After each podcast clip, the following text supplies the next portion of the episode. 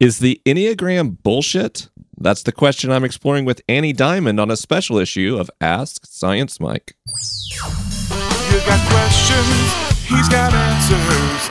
Even though he may not understand, he'll talk anyway. You got problems, he won't solve them. But he'll talk and talk and talk until he's blue in the face. Science, faith, and life.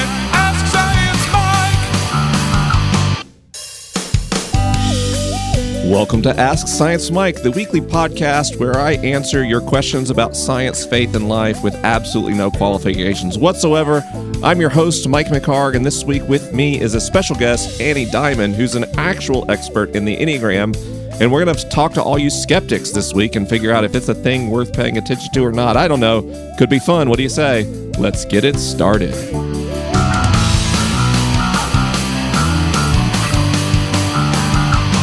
All right, as I mentioned, really weird show this week. One of those amazing episodes where it's not just me talking, which are actually my favorite, believe it or not, even though I love the sound of my voice.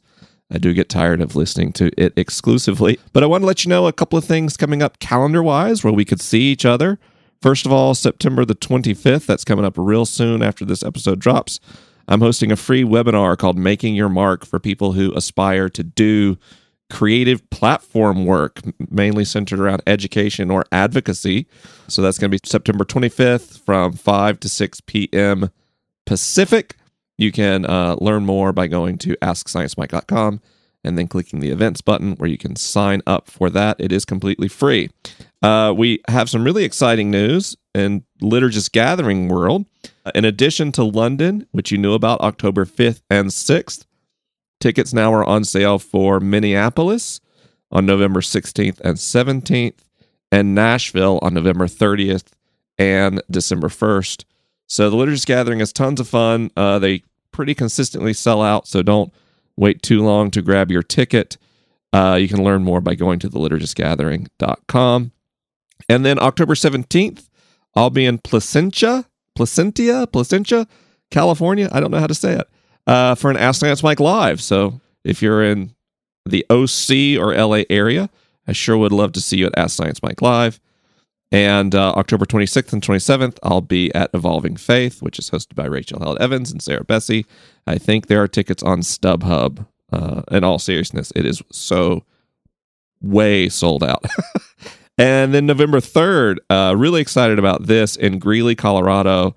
I'm doing a two day conference on centering prayer. So if you'd like to get more into the practical application of mysticism, if you'd like to see ways that uh, spirituality can not only provide peace, but help you live in harmony with others, I'd love to see you in Greeley, Colorado for that conference. But enough rambling about road dates. Let's talk to Annie.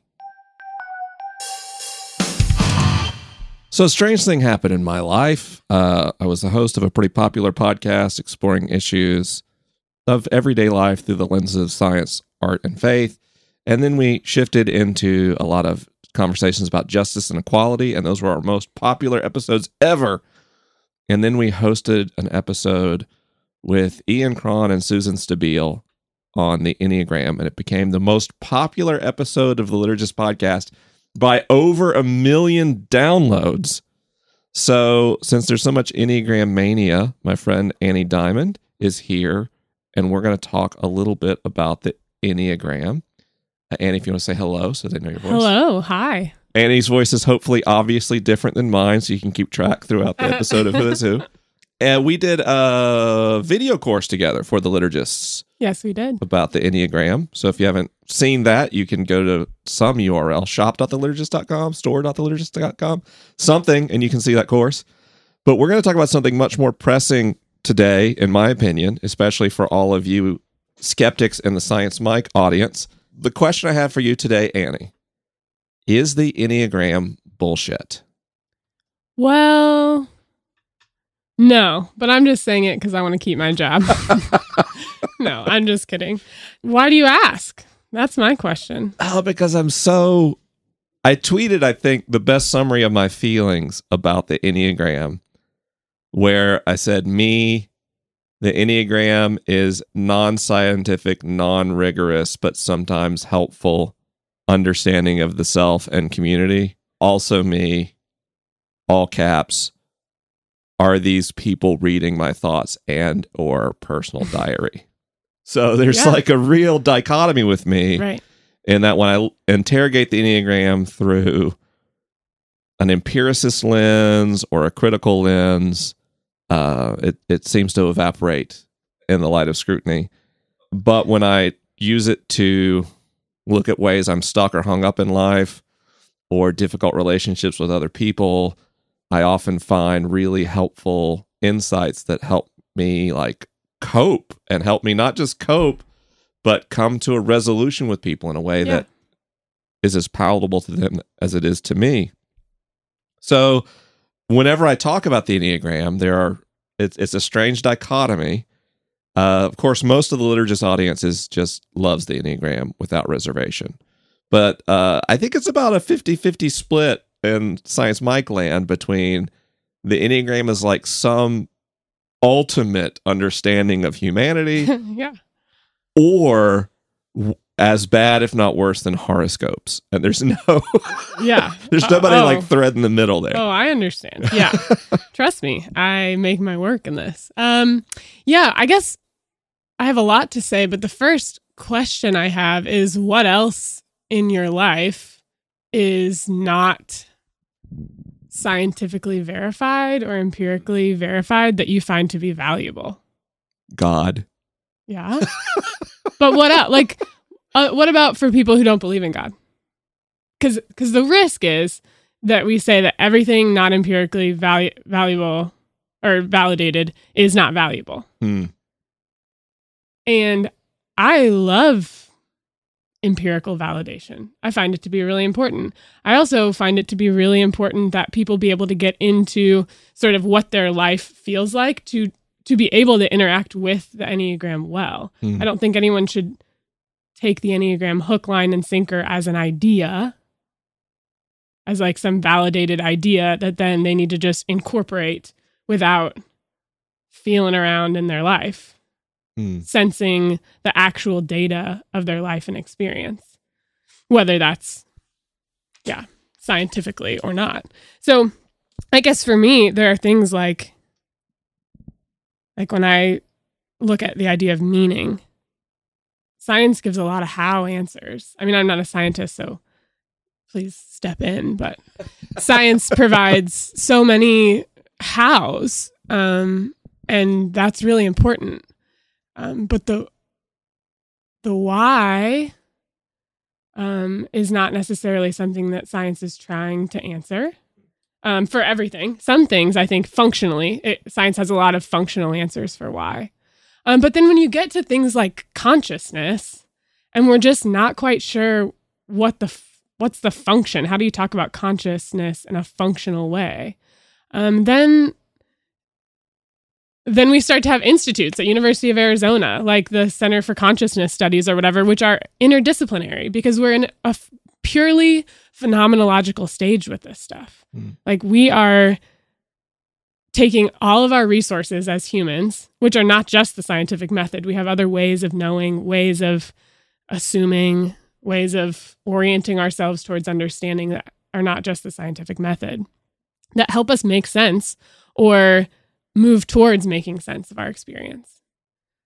So I think it's weird. I, I think people have more going on when they say, oh, it's not scientific, it's not scientifically valid.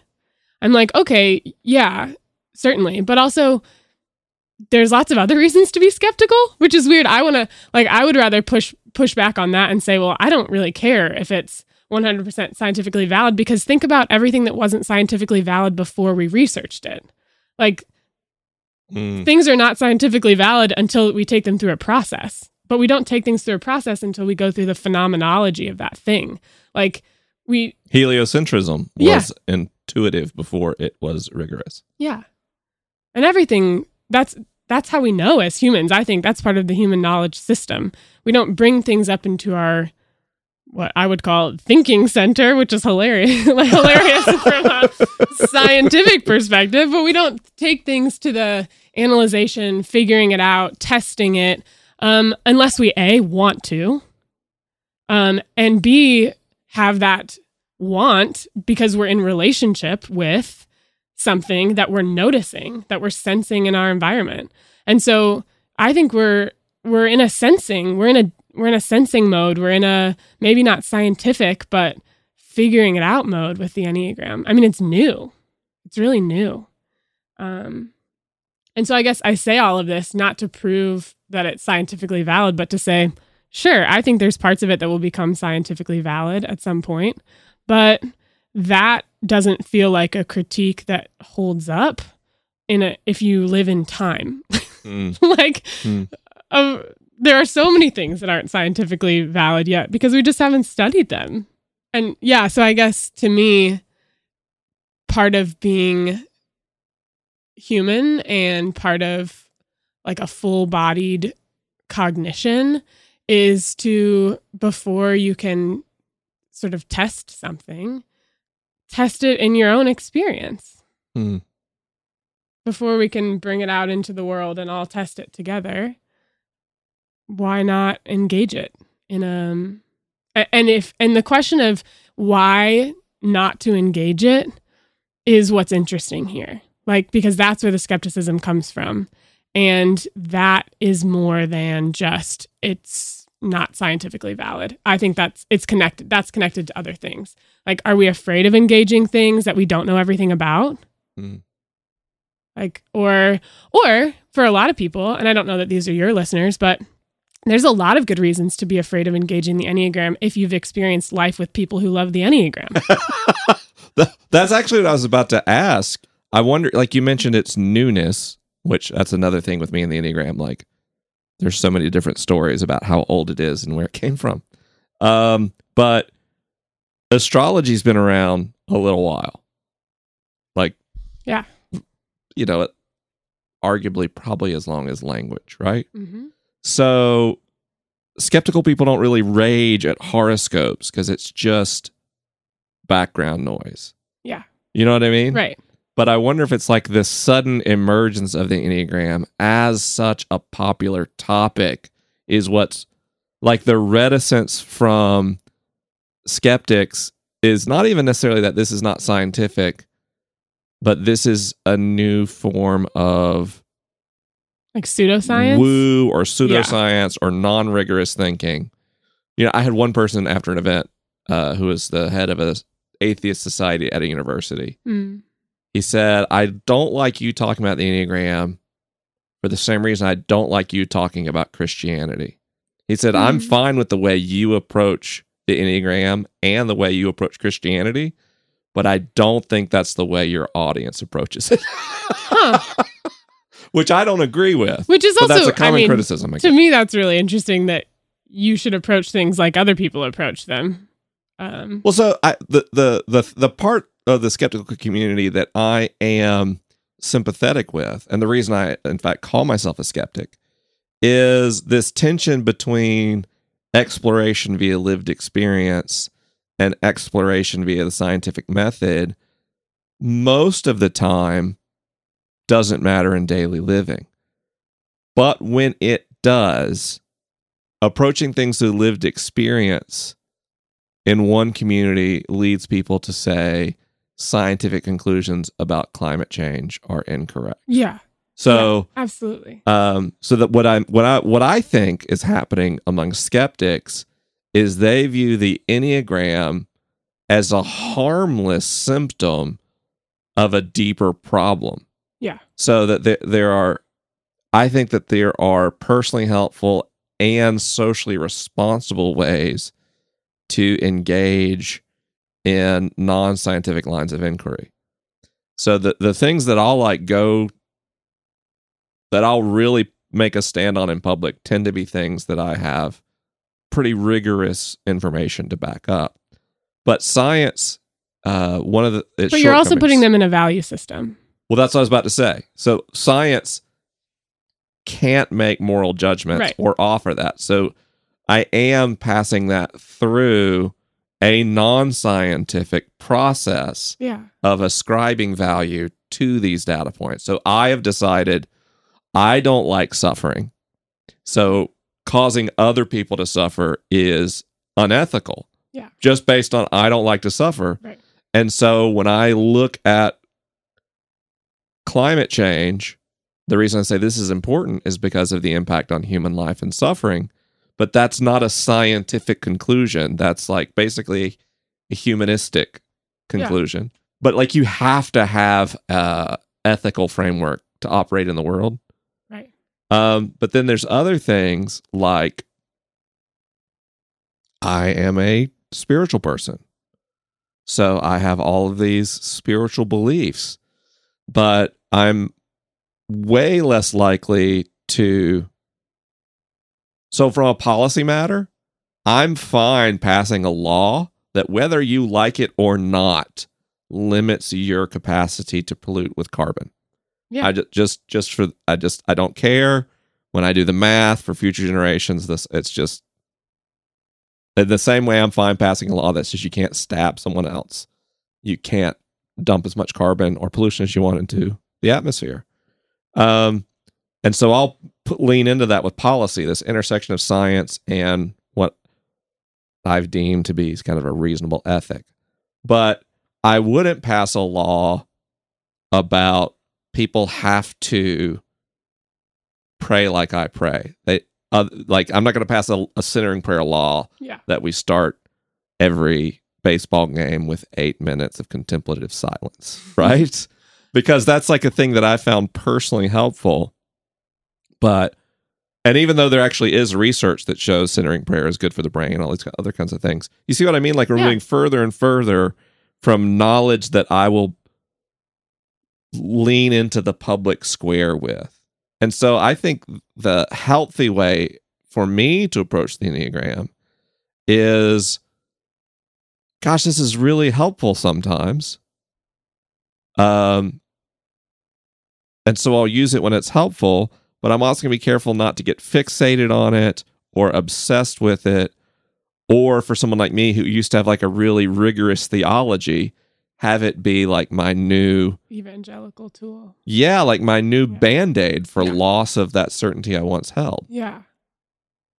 Yeah, there's a lot to say. Um I guess I wonder about the Enneagram and control from all sides. So the people who want to rigorously keep it out, um, again, I'll just say I I want to know why, and I think it's not scientifically valid. Isn't enough unless scientific validation is your ultimate good.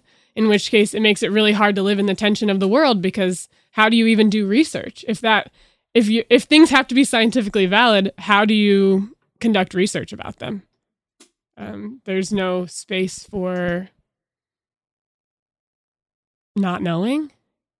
Um, and so i think for the skeptics i think those are the most interesting people to have engaged the enneagram because they go in um, and can be surprised there um, in interesting ways. Um, but in on the other side of that, just like you you said, how you hold it. Sometimes in my work, I encounter people who are obsessed with Enneagram in a very particular way. So um, some people love it, I and I love it. I think it's really helpful. It's an, an incredible um, set of nine stories, really twenty seven stories. I'm into I'm into the subtype, the instinctual subtypes. Um, I actually really like those as well. yeah. Um but it can become a there's a certain amount of control in that way too, like using the Enneagram as a way to explain everything and explaining everything becomes the problem. Explaining why the Enneagram doesn't fit reality or does fit all of reality and being obsessed with the Enneagram as an explanation instead of um, an invitation to explore the reality of what's going on inside of you and between you and other people. Um, and it's hard to hold things that we're not sure about as invitations or as interesting possibilities.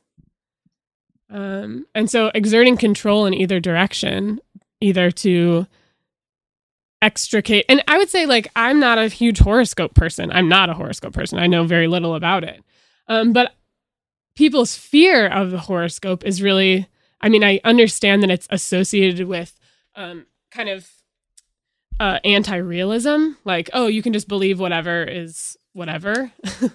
um, but I think our deep fear is that we can't control how people use in- information. Like, we can't control that um, people might find something helpful in something non scientifically verified. And we can't control that scientifically verified things or things that science creates can be used in really evil ways. So, like, in every direction, we have a crisis of meaning, I think. Um, and so we have stand ins. We make the Enneagram a stand in for meaning. Like, oh, I have, like, this makes sense of my world, or like, this doesn't make sense of the world.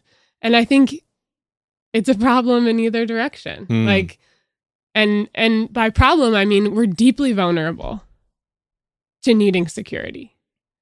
And there are really sneaky ways that our brain works to get us secure and we don't even know what's happening. And that's okay. um but it needs to be talk aboutable. Hmm. And that's why I think the skeptic is an important person because the skeptic brings up the question we d- and the problem. Um, and then we just have to get really s- specific about why we're skeptical. And I think I'm skeptical of just the simple, well, it's not scientifically valid. I think there's a lot of reasons to be skeptical of that Hmm. um, while still maintaining that scientific validity is really important. Does that make sense?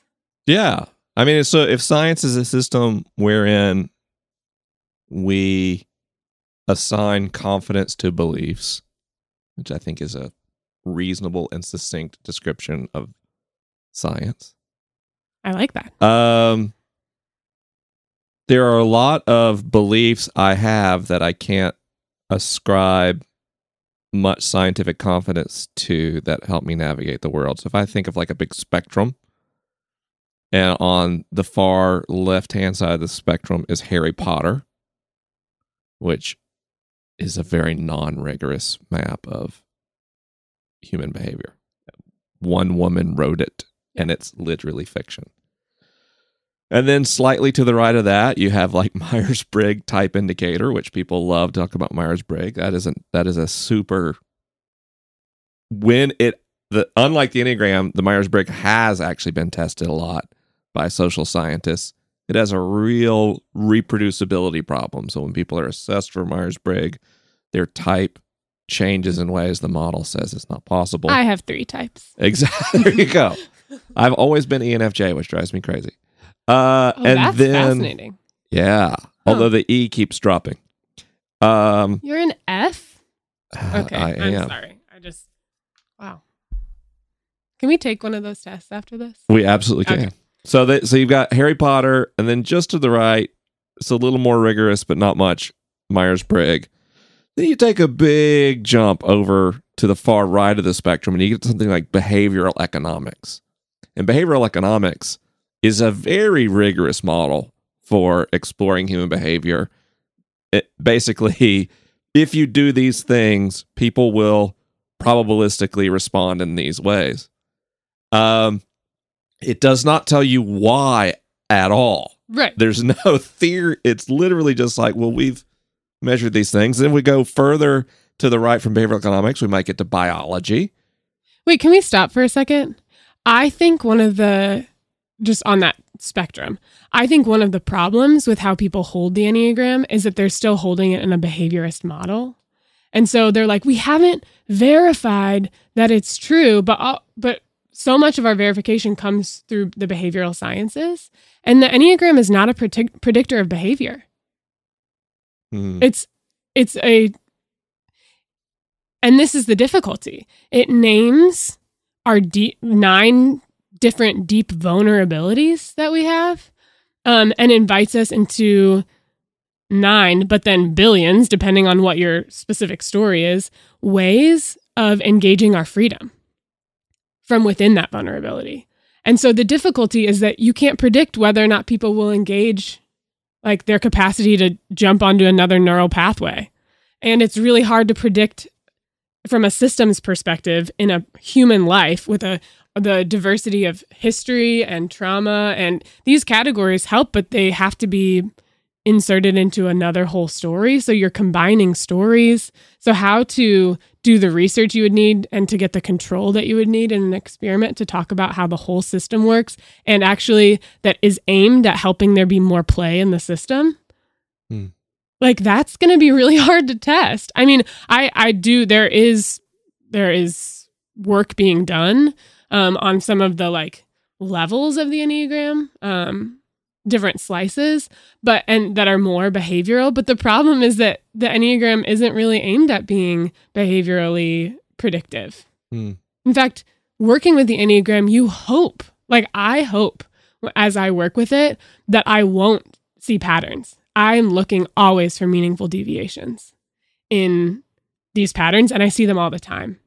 And so i find it to be in a sense i while I, it corresponds to reality for me in ex- all the experiences I've had with people, I'm also like not very hopeful that there's going to be really meaningful scientific validation with the Enneagram. Like, uh, there are people doing work in the different centers of intelligence, like we've talked about, and like talking about these three centers the head, heart, and gut, which you've given helpful names in the brain. You want to say? I I don't remember. oh, them. the cor- cor- That'd be the cortical- the cortical, the limbic, and the hindbrain, maybe. That was I don't remember if that's what you said. Anyway, watch the liturgists uh, video series if you want to see us get into this. But we're not really getting into the specifics of the Enneagram today. It's more about like philosophy of, and I think I have a skepticism, just like everyone else, that this is going to be scientifically validated. But my skepticism comes from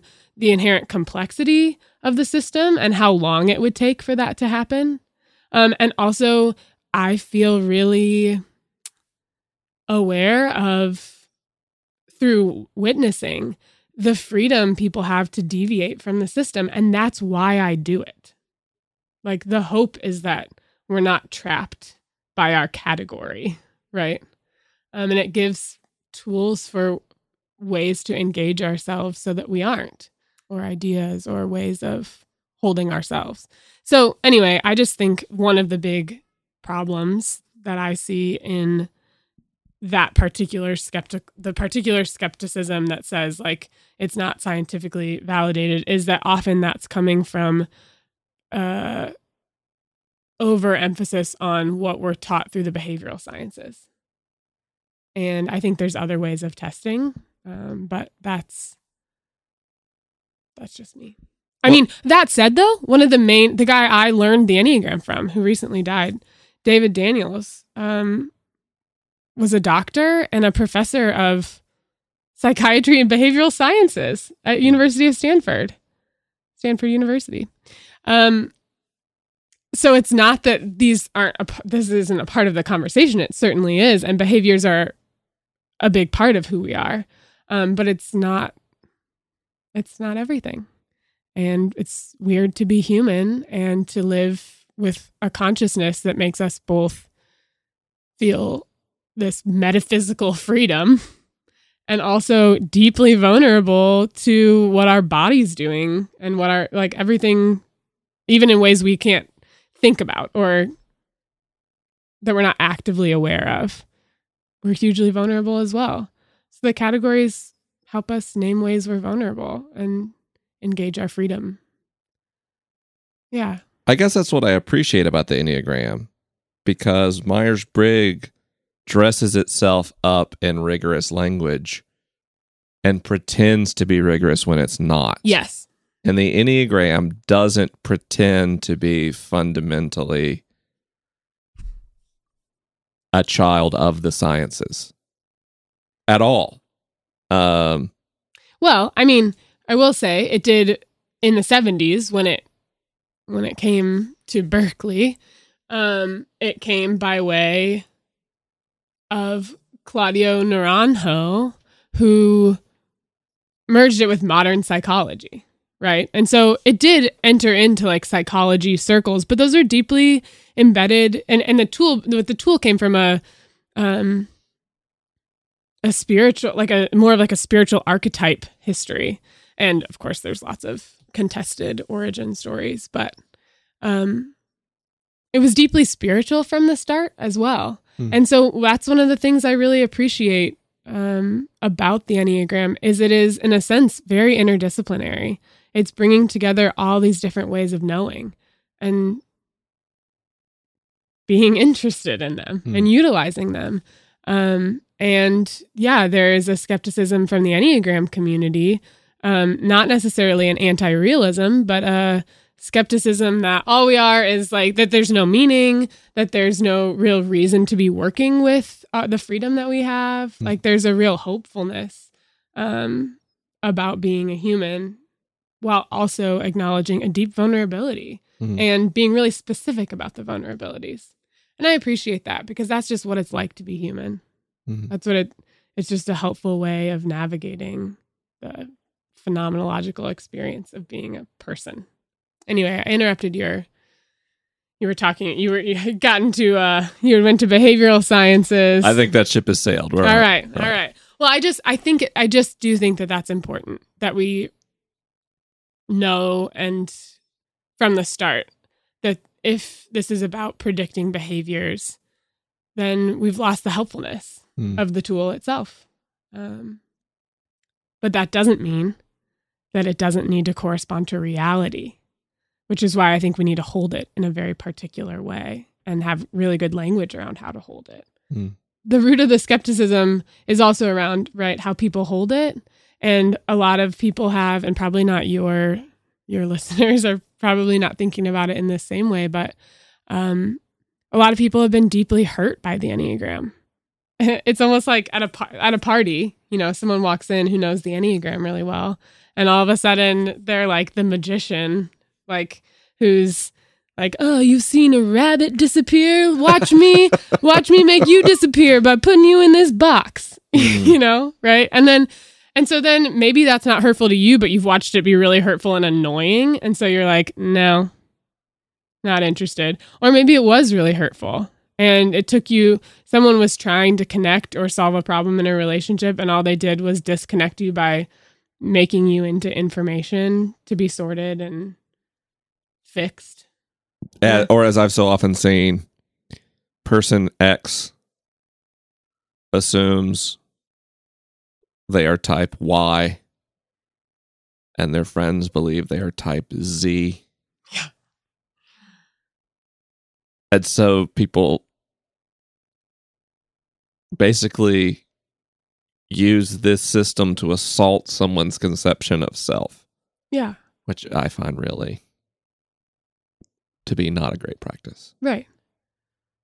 Yeah, so there It's like like whatever you whatever whatever of the types you believe yourself to be.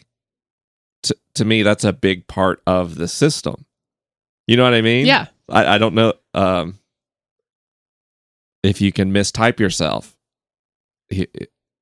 Um, Yeah, the process of coming to type I think is really interesting. I so I teach in the narrative tradition and in my tradition we do typing interviews. So I'll sit with someone for an hour and a half or 2 hours and just ask them a lot of questions about their relationship with their world and with themselves and with security and anger and worth and all kinds of questions.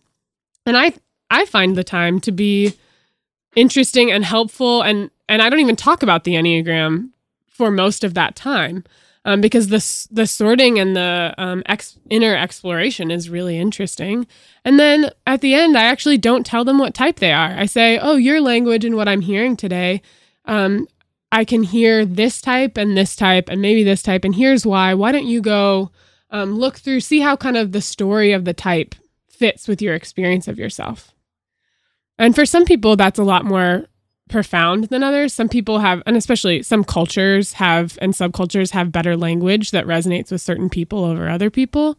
Um, but I find that that process of self selection is the important process, which I think differentiates it from like a Myers Briggs or a horoscope on, on two other ends. It's saying, like, well, this is what your behavior indicates. But with the Enneagram, it's more oh, interesting. I've had a lot of questions about why I act like this or why I can't um, seem to access what I feel in any given social situation or whatever. And the Enneagram might help provide helpful language for that person to talk about why or to explore even more deeply why. And so to me, I guess fear about that is really interesting. Like, because it's just a process of exploration. And so I think you you can bring your skepticism right on into that. You can explore your skepticism in that. Like why the skepticism? Um so I guess to me it doesn't feel like a there are lots of things to be skeptical about in the world and I don't to me it doesn't feel like such a threatening thing. Unless we're putting unless the enneagram is a stand-in for everything that's not scientifically valid already or unless the enneagram is a stand-in for any kind of personality test that you haven't enjoyed in the past or it and so i think there's lots of reasons again to be closed down to it but i think it's the most interesting part of that is why we're closed down to them. Because then we can start making interesting statements too about what we value and so why is it that we wouldn't value the enneagram? That's an interesting question. Or what kind of answers or what kind of questions does the enneagram not answer? That's interesting you know but we can't really get into those unless we believe the skeptic, unless we hear the skeptic saying, Mm. like, no, there's something wrong here. Great. What is actually wrong? Is it personal? Is it social? Is it a matter of value? I think those are all really interesting, interesting questions. And I would, and I love the skeptic in my workshops is my favorite person Hmm.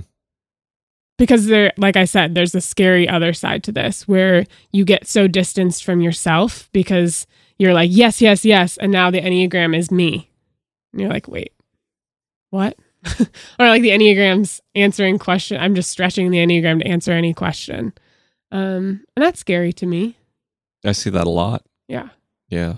When Yeah. Pe- it becomes people's like grand unified theory of humanity. yeah it's become really overwhelming to me to work in communities where um, it's the only thing anyone can talk about um,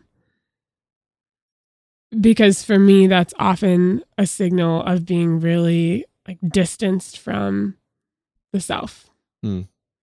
and from the other people like um, i'm sure those of you who are a part of communities that know things about the enneagram you have been in a group of people where there's like a polarity. You know one person's really excited to talk about it and interpret everything and then there's clearly people shutting down who like don't want to talk about it for any number of reasons. But then someone continues to just talk about it and only talk about it. And there's a problem there too. Like not being awake to what's actually going on in a situation. With tools like this um i think you have to be so discerning. And yeah i mean i guess discernment is a part of for me there's a real spirituality to discernment. So make of that what anyone will but there's a listening that needs to happen on multiple levels in a situation. Um and the enneagram has surely been misused and used in ways that are totally not discerning. Um but then our rejection sometimes can be not discerning as well. Hmm. Hmm. and i'm inserting like my values here right? But i we have to. Um and this is the this is the scary piece. You anything can become destruction like can be destructive without discerning. And i just don't think science is the only way we discern. Right? It doesn't give us a prioritization process. Science doesn't provide how we prioritize information always. It might in some instances. Um, and so for the skeptic It's just important to notice as we're being skeptical what are we prioritizing? And why. Mm. Yeah, I think there's a real shortcoming in skeptical communities to assume skepticism is an inherently rational and unbiased process. Yeah. And I mean, I guess that's part of the reason to reject the Enneagram because what it's about is about our biases and how we posture ourselves towards the world and what we need to feel secure in our posture. Hmm. So, is it the security of scientific knowledge that we need? Okay. Other people need other things, right? And I suppose I could get really like functional about this, but like, why privilege scientific knowledge over anything else? Like, why not privilege just relationships? It's like life is just about like being in loving relationships and feeling good in those relationships or um, about life is just about like contribution like what i contribute to the world and and why say that any of those are better or worse like how how could we ever ask or have interesting conversations where we say no i actually think your way of seeing the world is like missing this piece or whatever but Sorry. I was just imagining thinking or saying that to someone. well no but but right i mean That's fu- my own baggage. Yeah, but think about like what you do here. Like you wouldn't you wouldn't be sharing the riches of your internal world with the world unless you felt like there was something important happening. Like you're doing something here and it has meaning. Mm-hmm. And you can tell a story about why it has meaning. And that doesn't mean you have to believe that the story is the story or the only story. You can hold it differently, but without that ability to, like, yeah, th- that's not, I don't know that your story is scientifically verifiable, but it's true. Hmm. But that's scary because I would also say that there's other stories that are yeah like obviously there's histories of we, we want to be able to make judgments we want to say like nazi germany germany is wrong and the reasons the like the hyper um hopefulness of like what and the sort of like progress mindedness of the aryan race in nazi germany that's wrong right we want to say that's wrong but science doesn't, I would say, science doesn't give us a way of saying that. Would you say that that's true? Yeah, science doesn't make moral judgments. Science doesn't make uh, measures of beauty. Uh, science doesn't um, tell you how to use scientific insight. Almost by design, Yeah, exactly. And that's a set of good. I mean, that's good. So I would just say exactly the science doesn't tell you how to use scientific insight. I think that's really helpful in holding the Enneagram. Because I think there's plenty of things that we can know scientifically about the human person um, that correspond with what the Enneagram does. But the Enneagram's like, oh, and here's how we might use that insight. Hmm. Here's ways we get stuck in using that insight. Here's the kind of insight certain people privilege over others. And here's some reasons people might do that. And it's providing reasons and stories. So it is not science. The Enneagram and engaging with the Enneagram is not a scientific process because it requires more than our thinking, no, figuring it out, knowing. that's where I was going with my spectrum. Is like past behavior economics would be like biology and microbiology Yeah. and physics ultimately. But an understanding of physics, although it is by far the field of science that probably produces the highest confidence conclusions, right? Like, do this to a proton, Yeah. this will happen this percentage of time. Yep. Take it to the bank. It does not help me know what to do in a difficult conversation. Right? Even Right. though it's like very rigorous knowledge. Mm. And behavioral economics really doesn't always either, although I am a person that have a very science guided approach to conversations. But yeah, absolutely. um like the the story that I find like most helpful in our current geopolitical climate is literally Harry Potter.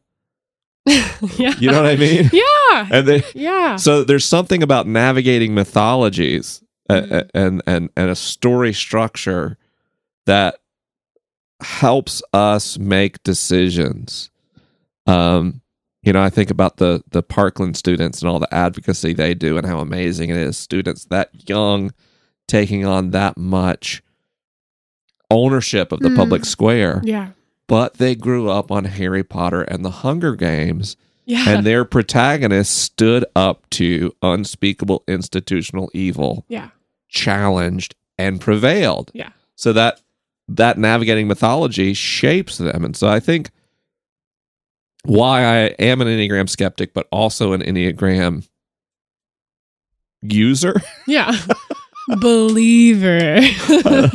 um, is you is practice. yeah, I'm a practitioner Yeah. because of that capacity to be a helpful navigating mythology, something that is in many ways more accessible in day to day decisions. I mean, if you look at my bookshelf, there's not like a shortage of books up there on scientific insights about personality, cognition, emotional behavior. Um, and that's just It's extensive. yeah, and the books up there at are this, just like the books I'm using right now. I have books stored elsewhere. I have a lot of ebooks. Uh, but there's something accessible about I understand myself as a self-preservation Enneagram 9. And that helps me understand why if there's some conflict among my friends that I just go find somewhere and lie down Yeah. and just stay there Yeah. indefinitely until Mhm. the conflict is resolved. I mean, you know, probably the most helpful navigating mythology in the world right now is the Ennea Dog Twitter account. Uh, Really? have you seen the Ennea Dog? no, I'm pretty bad at it. Oh my gosh! All it is all is like a type, a situation, and then a GIF of a dog doing something. So it'll be like a type nine. When you tell a type nine, we need to have a serious conversation. It's a dog that just falls over and lies down. I love that. and so things like that, like um, they just help you get through the day. Yeah. I think it's sometimes really scary and appropriately so to be so seen or um it's sort of jarring. Um and so when it when we experience that kind of like jarring or resonance with um, a story about someone else that we resonate with or a story that's meant to be about ourselves like as the enneagram kind of presents these stories I think there it's important that we ask is that a true story or some people are looking for security in stories, right? And some people are like it's the opposite. It feels really scary scary scary to have a story be true. And sometimes it's somewhere in the middle, right? Um but to me that the whole that whole process of resonating with stories um, and testing stories feels like an important thing to do as humans like to use that freedom that we have to say like well but is this really true am i am i projecting something am i just um, kind of resting in a fantasy of, about a story that i want to believe that's either bad or good sometimes we have fantasies that like we we resonate with a story and call it a bad story and then we say it's us so we can self-reject or sometimes we need a really good story to tell so that we can feel good about ourselves. And the Enneagram doesn't present bad and good stories, but you can hear them. At people, so sometimes people hear them as bad and good, or someone presents them as bad or good. And so I, I think um, it's that freedom, vulnerability element of being a conscious human being, where there's a deep vulnerability when it comes to having a story be true about us and having that story maybe be true about other people it um Hmm. it moves against this individualism especially that we live with in western culture um but it also gives us a responsibility i think um and and so if you believe the stories or if you practice using the enneagram stories um then then you might resonate with that. But then if you if you don't, um, you might have a fear like I don't want to be responsible to a story that might not be true. But then I would just say you don't have to hold the Enneagram that way. Um, you don't have to hold the Enneagram as a predictor of your behavior because that's not what it is. Hmm. Um, because you are also, we have varying levels of actual freedom in our world, right? Like there are some people who physically are just not free.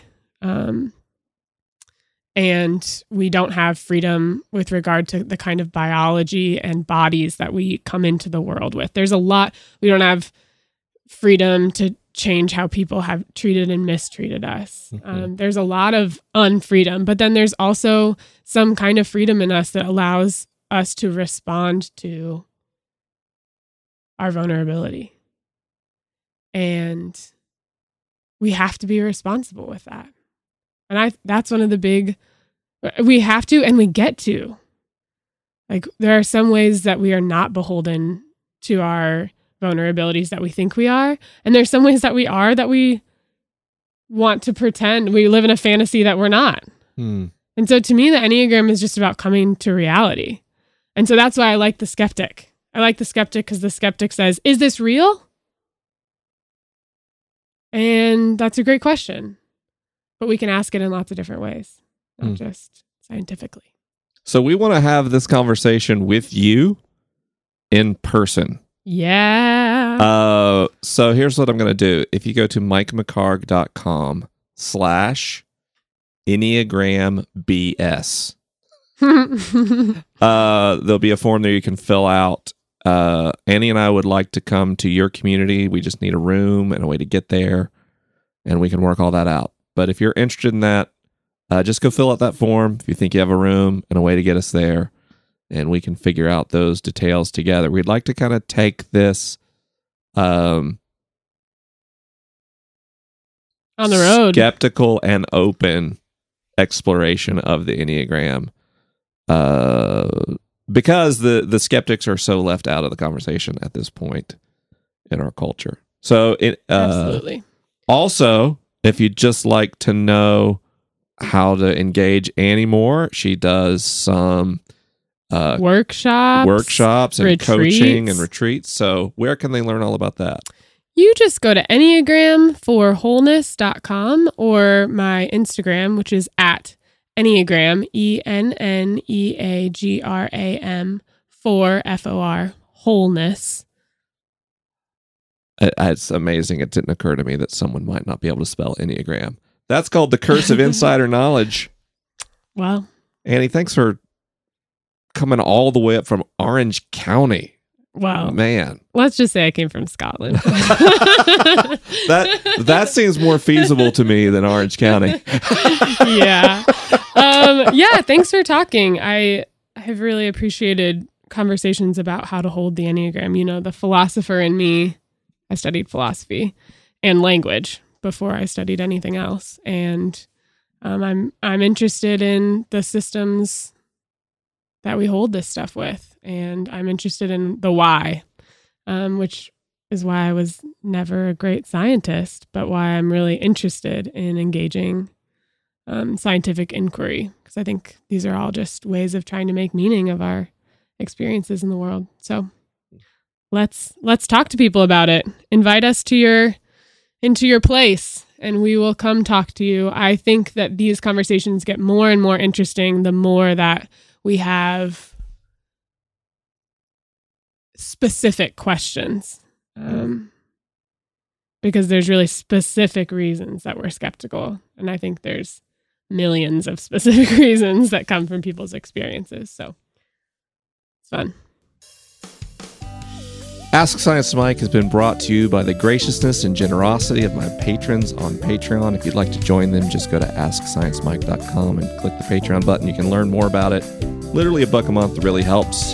This episode was produced by Greg Nordine, and um, I've been your host, Mike McHargue. Thanks for listening, everybody, and I'll talk to you next week.